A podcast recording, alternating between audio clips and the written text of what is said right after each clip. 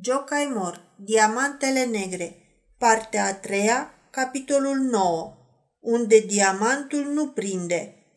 Ce a discutat la această întâlnire mult dorită excelența sa cu frumoasa doamnă, nu vă putem spune vorbă cu vorbă, pentru că stenograful nostru n-a fost de față, dar putem bănui că a elogiat talentele ei artistice i-a promis în alta sa protecție și, deoarece pe lumea asta nimic nu se capătă pe degeaba și întrucât excelența sa era, într-o anumită privință, așa cum îl calificase prințul, un mare bandit, pe semne că i-a făcut și unele aluzii cu privire la arvuna ce i s-ar cuveni pentru protecția acordată. Evelin însă voia să vadă mai întâi negru pe alb promisiunile făcute – și scoase din sertar documentul cunoscut. Excelența sa crezu, probabil, că era cererea pentru numirea ei la operă și spuse cu un surâs cât se poate de vesel că actul poate fi considerat ca și semnat de el. Însă cum aruncă o privire pe hârtia desfăcută, mai mult ca sigur că pe fața lui se ivi o grimasă oficială, deoarece nu era vorba de istoria cu opera, ci de aprobarea căii ferate din Valea Bondei.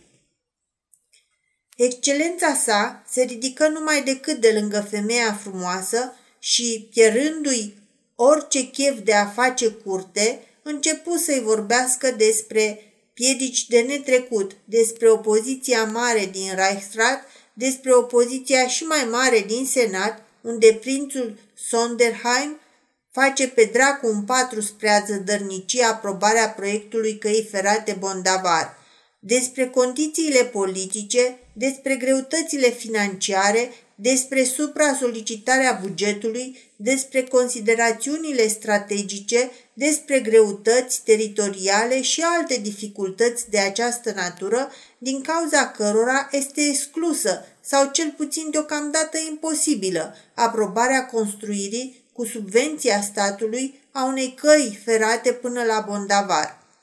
Fapt este că excelența sa își luă repede pălăria și o părăsi pe frumoasa doamnă. În timp ce cobora treptele, cu fața palidă, zâmbind amar, își spunea cam așa, dacă știam că nu actrița, ci soția bancherului vrea să vorbească cu mine, n-ar mai fi venit până aici. Evident, deducții psihologice – dar ceea ce e absolut sigur e faptul că după ce s-a urcat în birjă, trânti ușa așa de tare încât se sparseră geamurile. În acest timp, în palatul prințului Tibalt avea loc o ședință a Consiliului de Administrație. Era în discuție fixarea termenului pentru efectuarea celui de-al treilea vărsământ, operația cea mai oneroasă executată pe punga publicului – pentru asta era însă atât de necesară calea ferată de la Bondavar. Kaulman spera că cel mult într-o săptămână aveau să obțină aprobarea. Delegația din Valea Bondei făcuse o impresie bună. Pe urmă, consorțiul mai are un protector puternic pe care poate să obțină orice de la excelențele lor, chiar și calea ferată – Fața fină, aristocratică a președintelui nu trăda prin niciun semn că l-ar cunoaște pe acest oarecare protector tainic. Kaulman nu-și închipuia că Evelin ar fi putut fi atât de naivă încât să-i divulge prințului, care ținea un palat pentru ea, numele tuturor acelora care o vizitau în lipsa lui. Dacă totuși le-a divulgat, e un lucru neașteptat și tocmai lui i s-a întâmplat. În timpul ședinței lui Calman îi se aduse o scrisoare. Felix recunoscu scrisul Evelinei. O desfăcu cu grabă, apoi o puse pe masă cu o mutră acră. Arăta ca unul care a băut oțet și nu vrea să se cunoască. Ce este?" întrebă prințul Tibald, luând hârtia fără să ceară voie. Era actul neiscălit. Furios, Caulman trânti tocul pe masă. S-a dus dracului calea ferată. Prințul își zise, dar femeia a scăpat și de data asta. Apoi, aplecându-se spre Kaulman, îi puse mâna pe umăr și îi șopti.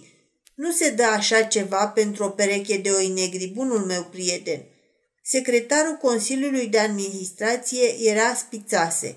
După această scenă, el scrise ceva pe un bilețel și îl întinse lui Kaulman. Kaulman îl citi, îl rupse în bucățele și ridică din număr. Știam și fără scrisoarea asta. Ședința Consiliului s-a încheiat într-o atmosferă de înmormântare. Cheltuielile de regie ale farsei cu delegația din Valea Bondei se ridicaseră la 2000 de fiorini și fără niciun folos. Trebuia să se recurgă la ultima posibilitate. Domnul Ceanta era ferm hotărât că atunci când va trebui să efectueze și cel de-al treilea vărsământ, să nu mai plătească nimic, să creadă ce vor pofti. El va arunca pe piață toate acțiunile. În ziua când s-a anunțat termenul pentru efectuarea celui de-al treilea vărsământ, a primit de la Spițase o scrisoare cu următorul cuprins. Domnul meu, mâine vă va vizita domnul Kaulman și se va oferi să vă cumpere toate acțiunile cu 45 de puncte peste paritate. Fiți atent! Vă pot spune cu siguranță că aprobarea pentru calea ferată din Valea Bondei a fost obținută și cum se va face public acest fapt, valoarea acțiunilor se va urca din nou cu 20% dintr-o dată. Domnul Ceantea credea în spițase ca într-un oracol. Îl credea, dar nici nu se lăsa înșelat. După anunțarea termenului pentru facerea celui de-al treilea vărsământ, când acțiunile scăzuseră puțin, iată că apare la el domnul Kaulman și oferă pentru acțiunile sale 45 de puncte peste paritate. Nu i le-a dat, a rămas de neclintit. Mai degrabă și-ar fi scos ultimul butoi cu argint din pivniță și l-ar fi dus la Viena, decât să se despartă măcar de o singură acțiune – și a primit îndată și răsplata. A treia zi, după plata vărsământului, află din ziare în ce condiții bune a fost votată legea privind calea ferată din Valea Bondei, atât în Reichsrat cât și în Senat. Excelența sa, cea mare, în persoană, a susținut proiectul în Parlament și Senat, dovedind fără echivoc că atât țelurile politice cât și motivele strategice și înlezniri teritoriale cer asigurarea unor credite de stat pentru calea ferată de la Bondavar.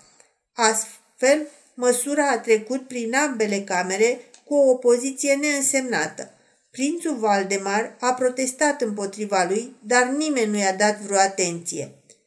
La ultima revizie, Comisia de Cenzură a Consorțului Bondavar găsi următoarea poziție – pentru cheltuieri de constituire 40.000 de fiorini. ce e asta?" țigară toți cenzorii în cor. Kaulman șopti ceva la urechea președintelui Comisiei de Cenzori. Acesta trecu șoapta mai departe. Atunci toți își traseră capul între umeri și spuseră că e bine. După ce s-a aprobat construirea căii ferate, acțiunile Bondavar s-au ridicat la 70 peste paritate. De bucurie, domnul Ceanta bău un punch. Mai târziu, în foaierul teatrului Troiman, Evelin se întâlni cu excelența sa. Excelența sa socoti că sunase ceasul să valorifice protecția pe care eu acordase frumoasei doamne. Ei, dragă, ai văzut? Am reușit să obțin aprobarea căii ferate Bondavar. Evelin făcu o plecăciune adâncă. Era tocmai în costumul prințesei de Gerolstein. Îi datorez excelenței sale recunoștință veșnică. Cu prima ocazie vă voi trimite 40.000 de sărutări. Nu se știe de ce, când a auzi vorbindu-se de 40.000, excelența sa strâmbă din nas și nu mai făcu curte prințesei de Gerolstein. Numai că și Evelin putea fi sigură că oricât de bine ar fi cântat, angajament la opera curții nu va mai primi.